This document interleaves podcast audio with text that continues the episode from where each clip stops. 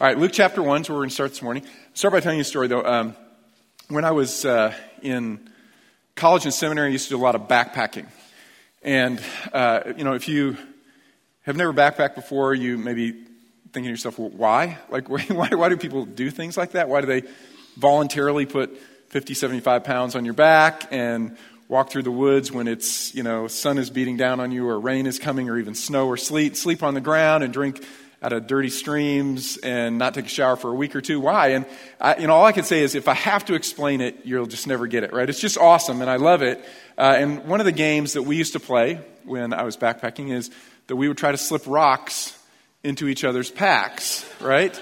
And I have, I've literally, I've seen our, our very own Lexi Coyle do this to a friend of hers slip it in, you know, and then you get to the end of the night, and you're pulling everything out and you're putting your bag out and you realize, oh my gosh, you know, somebody put a rock in my bag. It's great when it happens to somebody else. It's kind of stinky when you realize, okay, I just carried an extra 10, 15 pounds all day long. But you know, I thought, uh, as I was thinking about that, it's really a good metaphor uh, for life sometimes. Or you feel like you're, you're already burdened down and you're carrying your load and then an extra rock is put in there, right? The circumstances of life, you, you, you don't want them. You didn't ask for them you even sometimes know that they're there, but you can't get rid of those things. And, and it, it just becomes a, a burden. And it becomes heavy to bear. And I think that the way that we respond to those things, those extra rocks that are put into our pack, really shapes us. We either, we either embrace it and allow the Lord to use that to make us stronger, or, or it just begins to crush us.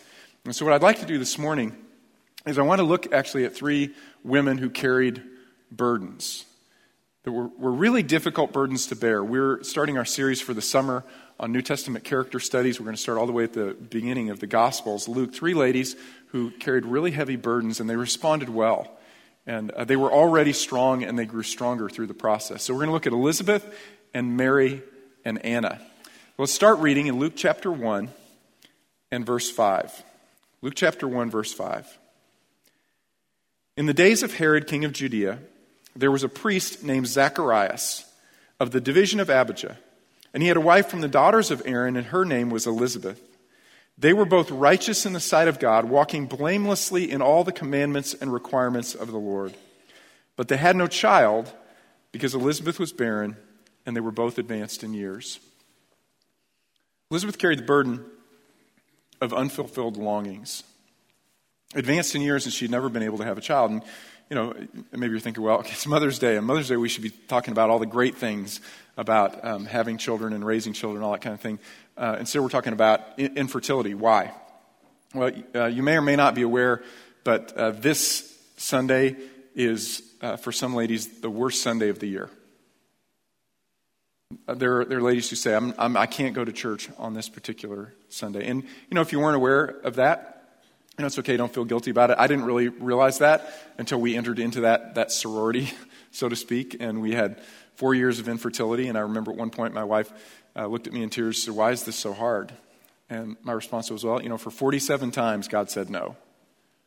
We said yes on the 48th time, and uh, we had our son, Ben, and later had our daughter, Anna Joy. Uh, but we've known friends who've gone much longer than that period of time, some who've gone a whole lifetime, and it's an incredibly heavy burden to bear um, what you may have seen in the scripture is that barrenness or infertility is an enormously significant theme. God is, is working through that process of barrenness. And so you have some really key figures in the Bible in God's redemptive history, like Sarah and Rachel and Rebecca and Hannah, who experienced uh, infertility. And the, the lesson that is learned is, is not that they did something wrong.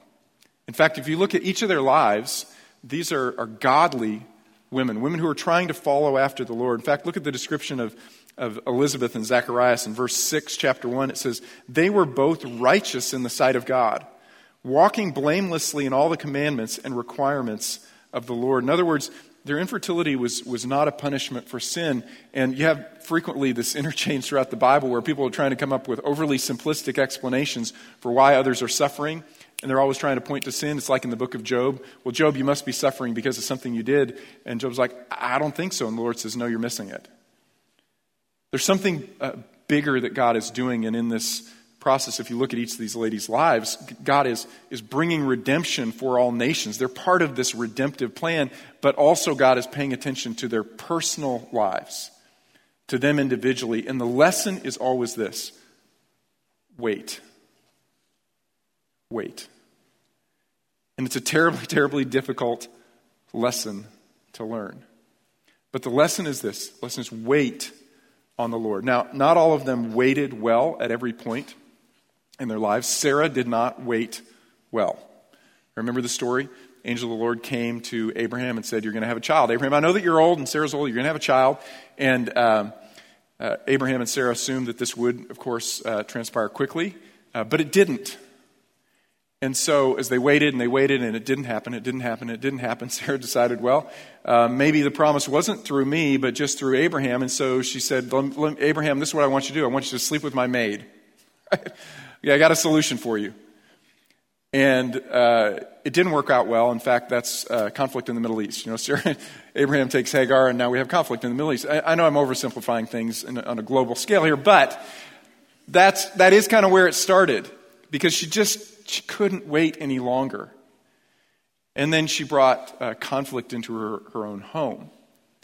And then the angel came back another time and he said, Abraham, I think you missed the point. It's going to be through Sarah. Abraham laughed. Angel came back another time. Sarah was listening at the door of the tent, and then Sarah laughed, right? She, she really struggled to believe. Uh, Rachel did not wait well. Remember her story? Jacob uh, wanted to marry Rachel, but his father in law tricked him and brought in Leah instead, the older sister. He didn't want to marry Leah, but he got Leah. So then he decided, well, I'll work a little longer and I'll get Rachel too, because that'll solve it. Instead of one wife, I'll have two. That'll, that'll make everything easy. Um, and uh, so now he's got two wives. Ra- Leah starts having kids. Boom, boom, boom. Rachel can't have children. So Rachel says, I've got a great idea. I'll have my husband sleep with my maid. It worked out so well, right, for Sarah. So we'll try that solution. So then her maid starts having children, and then Leah has more children. Then Leah can't have any more children, so she gives Jacob her maid, and then uh, he has more children with the maid. And then Rachel actually is able to get pregnant. So now Jacob has two wives, two maids, 12 kids, and thus together they raise the highly dysfunctional family we know as the chosen people of God. Right? That's that's where all of that came from, and you know, uh, we'll save that for another Mother's Day lesson at some point in the future. Right? It was hard to wait. There's a lady who did wait well, though, and that's Hannah. And Hannah waited well. I want you to mark your place in Luke 1 and turn all the way back to 1 Samuel chapter 1. 1 Samuel chapter 1. This is during the days of the period of the judges. 1 Samuel 1. There was a man named Elkanah, and he had two wives, which, all right, you already know. There's something in this story is not going to work well. He had two wives. The name of one was Hannah, the name of the other was Peninnah, and Peninnah had children, but Hannah had no children. Now, this man would go up from his city yearly to worship and to sacrifice to the Lord of hosts in Shiloh and the two sons of Eli, Hophni and Phinehas, were priests to the Lord there. When the day came that Elkanah sacrificed, he would give portions to Peninnah his wife and to all her sons and her daughters. But to Hannah he would give a double portion, for he loved Hannah, but the Lord had closed her womb. Her rival, however, would provoke her bitterly to irritate her because the Lord had closed her womb. It happened year after year, as often as she went up to the house of the Lord that she would provoke her. So she wept and would not eat. Then Elkanah, her husband, said to her, Hannah, why do you weep and why do you not eat? And why is your heart sad? Am I not better to you than ten sons? And Hannah resisted the urge to say to her husband, You just don't get it. and you can't solve it. It says, Then Hannah rose after eating and drinking in Shiloh. Now Eli the priest was sitting on the seat by the doorpost of the Lord of the temple. She was distressed and prayed to the Lord and wept bitterly. And she said, making a vow, Lord of hosts, if you will indeed look on the affliction of your maidservant and remember me, and not forget your maidservant, but will give your maidservant a son, then I will give him to the Lord all the days of his life. A razor shall never come on his head. Hannah had a, a, a difficult life in her own home. Her, her rival, the other wife, had child after child after child, and as a result of that, provoked her, taunted her, because she couldn't have children. But she waited and waited. But in her waiting, it wasn't as if she was pretending not to want. She still wanted it. And so she cried out to the Lord. She begged the Lord. She pleaded with the Lord in tears and weeping and said, Lord, this is the longing of my heart. And if you give it to me, I'm going to give it right back to you. Which remind us, reminds us of a fundamental truth, and it's this the, the things that we most long for will never ultimately satisfy the deepest desires of our heart. Not on this earth. Not on this earth. We, we long for them, we cling for them, but when we get them, we find that they ultimately are not satisfying. I mean, think about when, you, when you, your, your kids were little and they're asking for this toy and they're begging and they're pleading and they're cajoling, right? And they want it, they want it, want it. Finally, you give it to them. Two weeks later, it's in the yard, it's broken, it's covered with mud and dirt, right? And we, we're so frustrated with our kids, but we did exactly the same thing. Right? And we still do exactly the same thing with the Lord. We long for it. We want it. We want it. Want it. Not realizing we only enjoy the things of this earth to the degree that we're willing to give them back to the Lord and use them as an object of worship because nothing on this earth will ever fully satisfy the longings of our heart but Jesus. And so she doesn't pretend to not want in the midst of her waiting. But in the midst of her waiting, she asks and says, I'll give it to you, Lord. So back to Elizabeth. Elizabeth received a child, right? Uh, but her child uh, was a backpacker. He went into the wilderness, right? And he wanted to sleep on the ground and eat locusts and wild honey and uh, sleep on sleep uh, in, near the creeks and drink out of the, the streams of the desert. And he lived a very short life. She had to immediately give him back to the Lord. But she had to learn to wait in the process. And the waiting wasn't a punishment.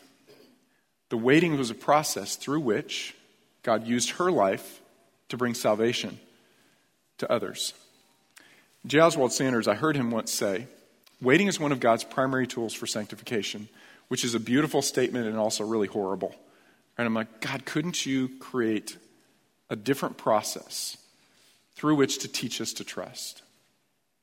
But what does it mean to, to wait? I want to take you to Psalm chapter 27, one of David's uh, more famous Psalms, he said this Wait for the Lord, be strong and let your heart take courage. Yes, wait for the Lord.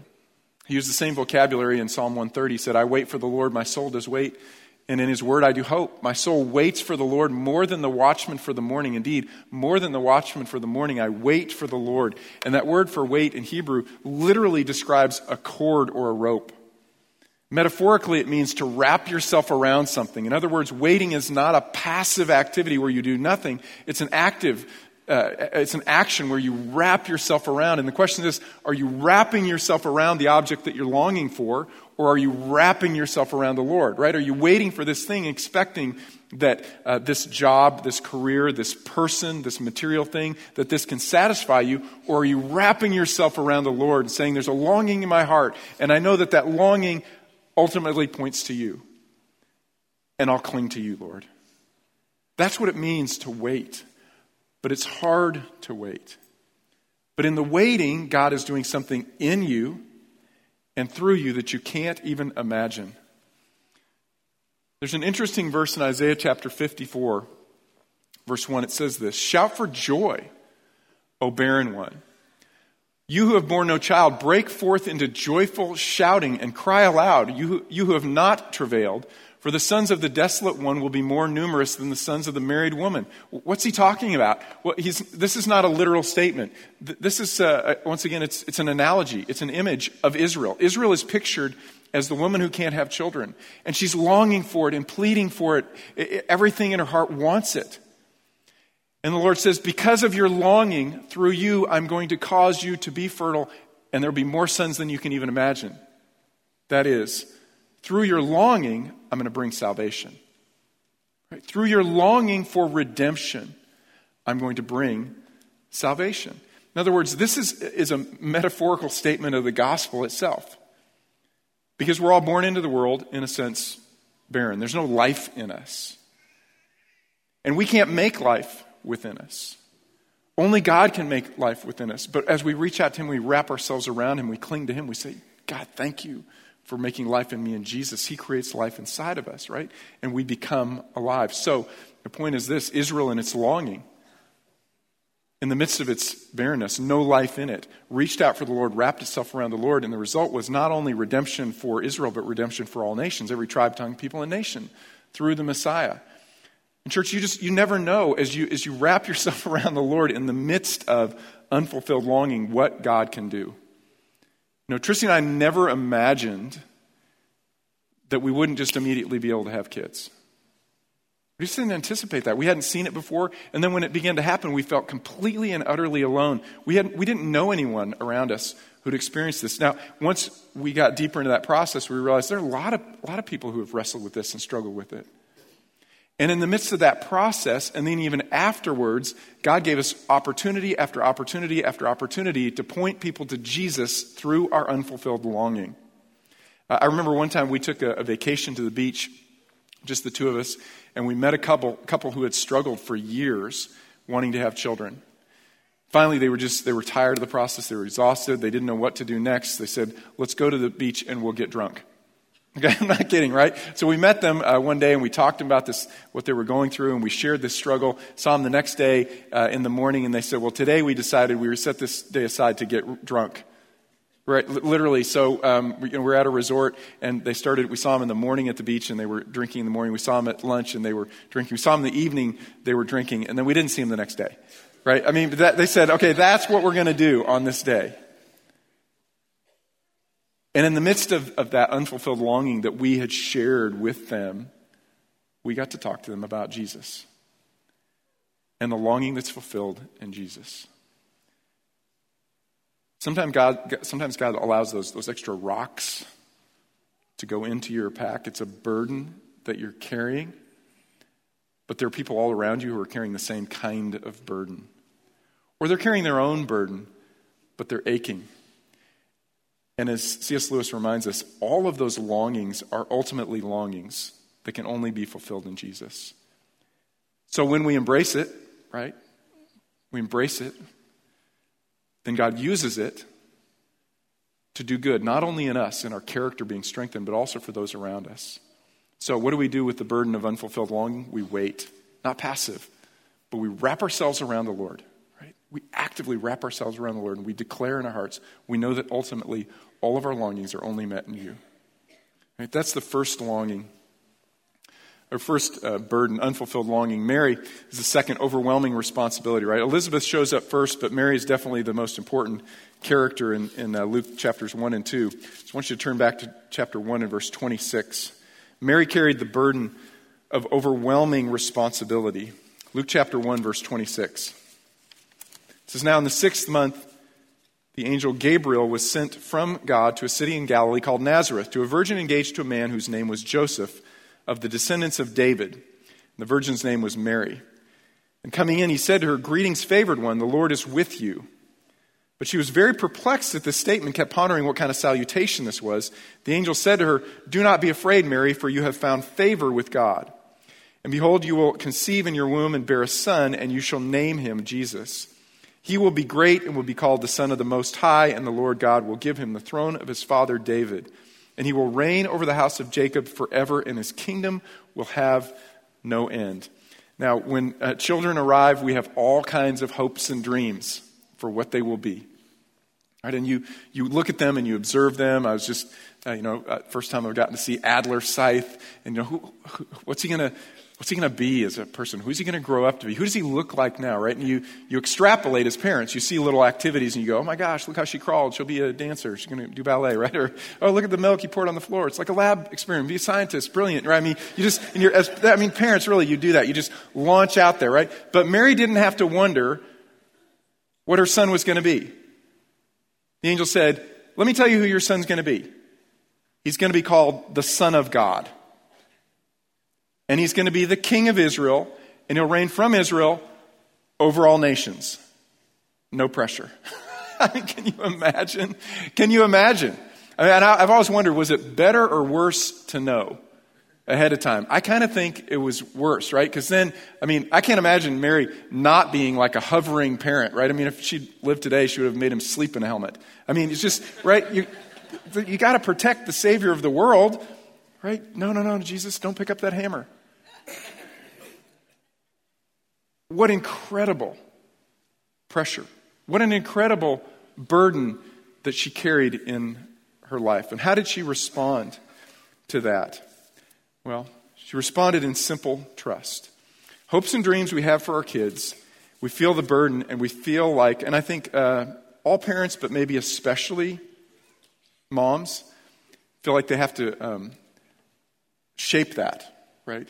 There's, there's a dream that we have, and I need to, I need to shape it. I need to pass on uh, the life lessons and the wisdom that I have. A few years ago, I actually um, I did a little Facebook poll, and I said, "Tell me, tell me your best wisdom you've received from your mom." Uh, I'm going to share a few of these with you. Some of these you may have sent uh, to me personally. I said, "Tell me the best stuff that your mom told you, or the most interesting that your mom told you when you were a, a kid." Here's a few of them. I, I, like this one. First one: It's nice to be important, but it's more important to be nice. That's good and that's clever. You know, it's a good, uh, good statement to start with. Uh, you can make the choice to be happy in any situation. I heard that from my mom a lot. Like, this is, this is your choice, right? You guys probably heard that too. Have you prayed about it?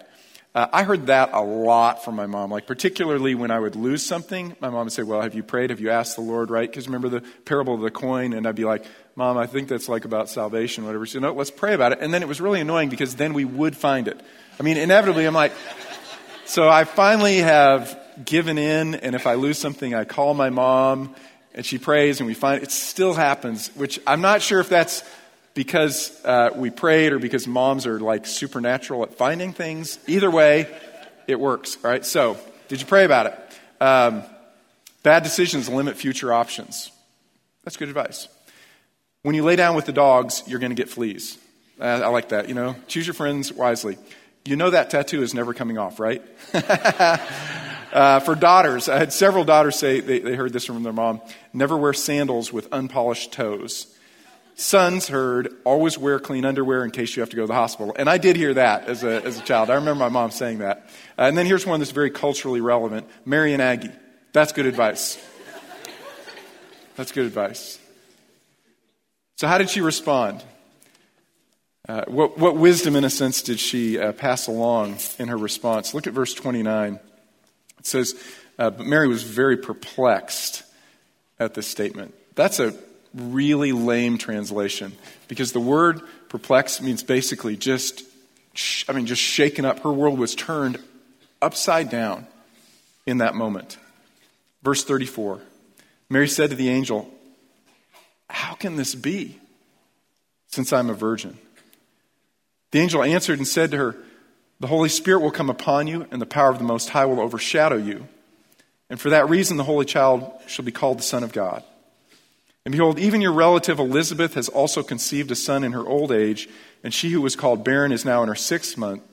For nothing will be impossible with God. And Mary said, Behold, the bondslave of the Lord, may it be done to me according to your, to, to your word. And the angel departed from her. So Mary asked a question. She goes. Uh, I'm, I'm a virgin. How does this work? And the angel said, Well, the Holy Spirit's going to overshadow you. And she goes, Okay.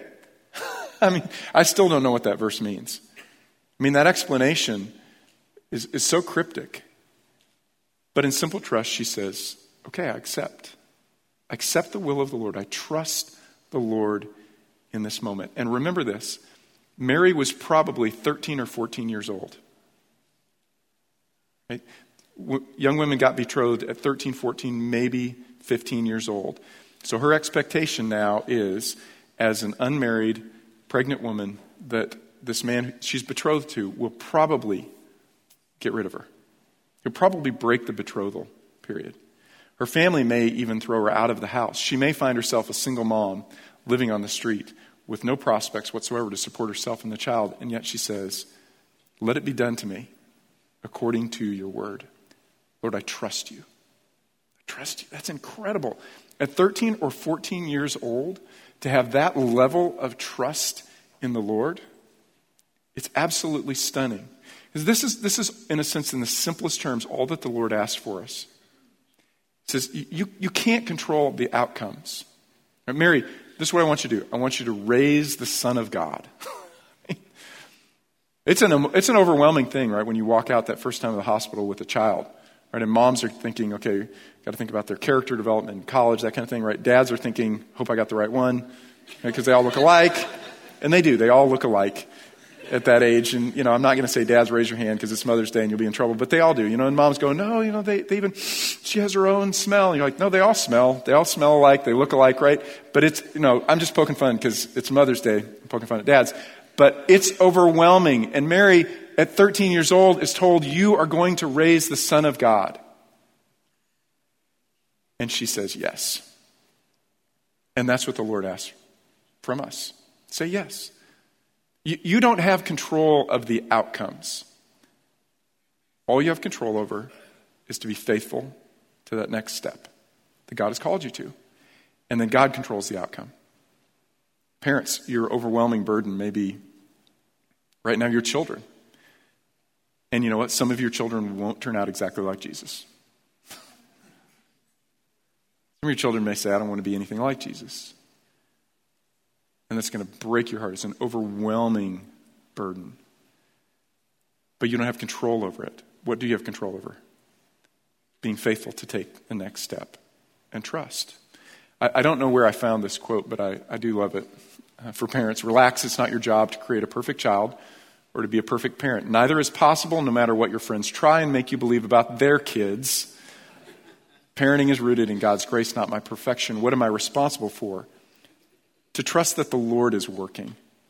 And the Lord wants something for my child even more than I do. And maybe the overwhelming responsibility is not uh, your, your children, but maybe it's your marriage or job or health.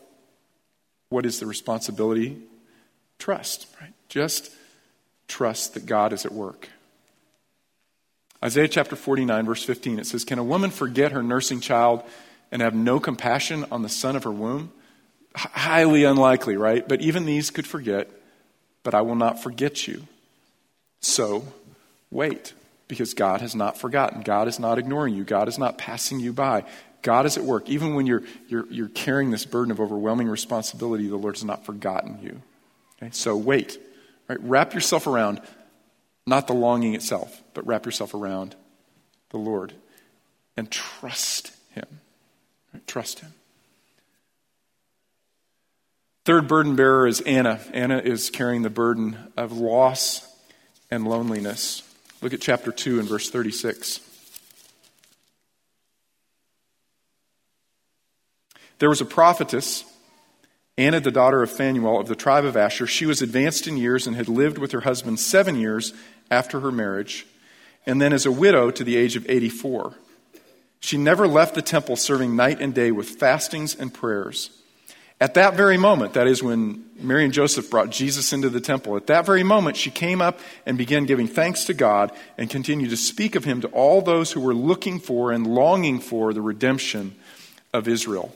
So, uh, like Mary, Anna was married uh, at probably 13, 14 years old. She was married for seven years. So, at age 20, she became a widow and she was either a widow until the age 84 or she was a, a widow for 84 years, which is probably what the, the Greek language is pushing for here. In other words, at this point in time, she's about 104 or 105.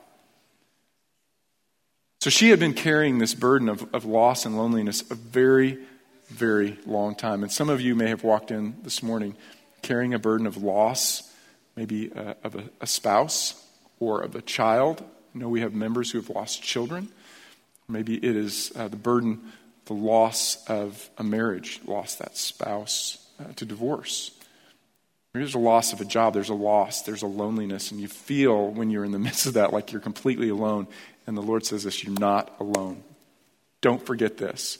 You're not forgotten. Right? Don't forget you are not forgotten. Psalm 56, David wrote, You have taken account of my wanderings, put my tears in your bottle. Are they not in your book? And David had some wanderings, and David had some tears, and David had some, some times of loss and separation from family, and David, David had a, a lot of time alone. And he writes this You have taken account of my wanderings. You put my tears in your bottle. Are they not all in your book? Remember this God has not forgotten. Remember, God has not forgotten. And remember this as long as you have breath on this earth, God is a calling on your life. Right? There's purpose and there's, meaning. Anna was a prophetess. That means she prophesied. That is, she told people truth about God. And for uh, 64 years or 84 years, we're not sure which, but uh, probably more like 84 years, she had been going to the temple every day and praying and fasting and telling people to wait for God's redemption. Wait for God's redemption. God's going to send redemption. God will redeem us, right? And so when she sees that child, the Holy Spirit honors her longing in her heart and says, This is the one. And so what does she do for the rest of her days? She speaks to everyone she can possibly corner. I mean, I, I, I can't wait to meet Anna because everyone she meets, she corners them and says, Let me tell you about salvation in this boy, Jesus. Right? That is, she's an evangelist. Right? For the rest of her days, she is pointing people to Jesus. In other words, the Lord takes her loss and her loneliness, and through it, He uses her to point people to Jesus. My point is this every single one of us walked in here this morning probably carrying some burden. It's rare that anyone walks in the door and says, All good. Man, it is all good. And no matter what your burden is, the Lord can use that burden to speak to others and to make you strong. So, as we close, I want you to just consider for a moment what, what is the burden you've got today in this moment? Is it an unfulfilled longing? Then wait. Right? Wrap yourself around, not the longing itself, because I'm telling you, no matter what it is, once you get it, you realize, mm, it just can't meet the deepest needs of my heart. Whether it's a career or a possession or a person or whatever, you need something more that only Jesus can give. So, so wrap yourself around him. Is it overwhelming responsibility? Maybe it's for your children, maybe it's for your marriage, maybe it's for your job. You're feeling the weight. Trust. God is at work. God never stops. Never stops working in your life, and He never stops working in your kids' life or in the lives of the people around you. He's working, you're stepping into that. So just take that next step of obedience. Or maybe it's loss and loneliness. Remember this God doesn't forget. He doesn't forget you. Remember this God hasn't forgotten that there's a calling on your life and there's purpose and there's meaning. As long as you have breath in your life, God can take all of these burdens and use them in the lives of others. So let's embrace those burdens. Let's not pretend that they're, they're gone. But in the waiting, as we even still express our wanting, let's allow the, the God of the universe to, to strengthen us and make us people of profound character and use us in the lives of others to point them to Jesus, right? Only redemption in Him. That's why God uses this theme of barrenness. Throughout the Bible and in our lives, we're born into the world with no life in us, but life is produced in Jesus. And we have life now in Jesus that we can give to others. So let's do it. Father, I thank you that um, you have not magically removed all of our burdens. But I do pray for, for our church that you would lift the weight uh, just a little bit. I pray that you would ease the burden or in the process uh, make us stronger. Father, make us people who, uh, who embrace all of the circumstances you allow into our lives. And as a result, we're able to speak to the longings and the needs of others. Father, I pray uh, that we would remember that we are not forgotten, that you are capturing every tear in our bottle, you're recording every day that's difficult in your book, and that you love us and care for us. You're working redemption for the world, but you love each of every one of us as your sons and daughters. And we thank you for that this morning. It's in Christ's name we pray. Amen. God bless you. Have a great Mother's Day. We'll see you next week.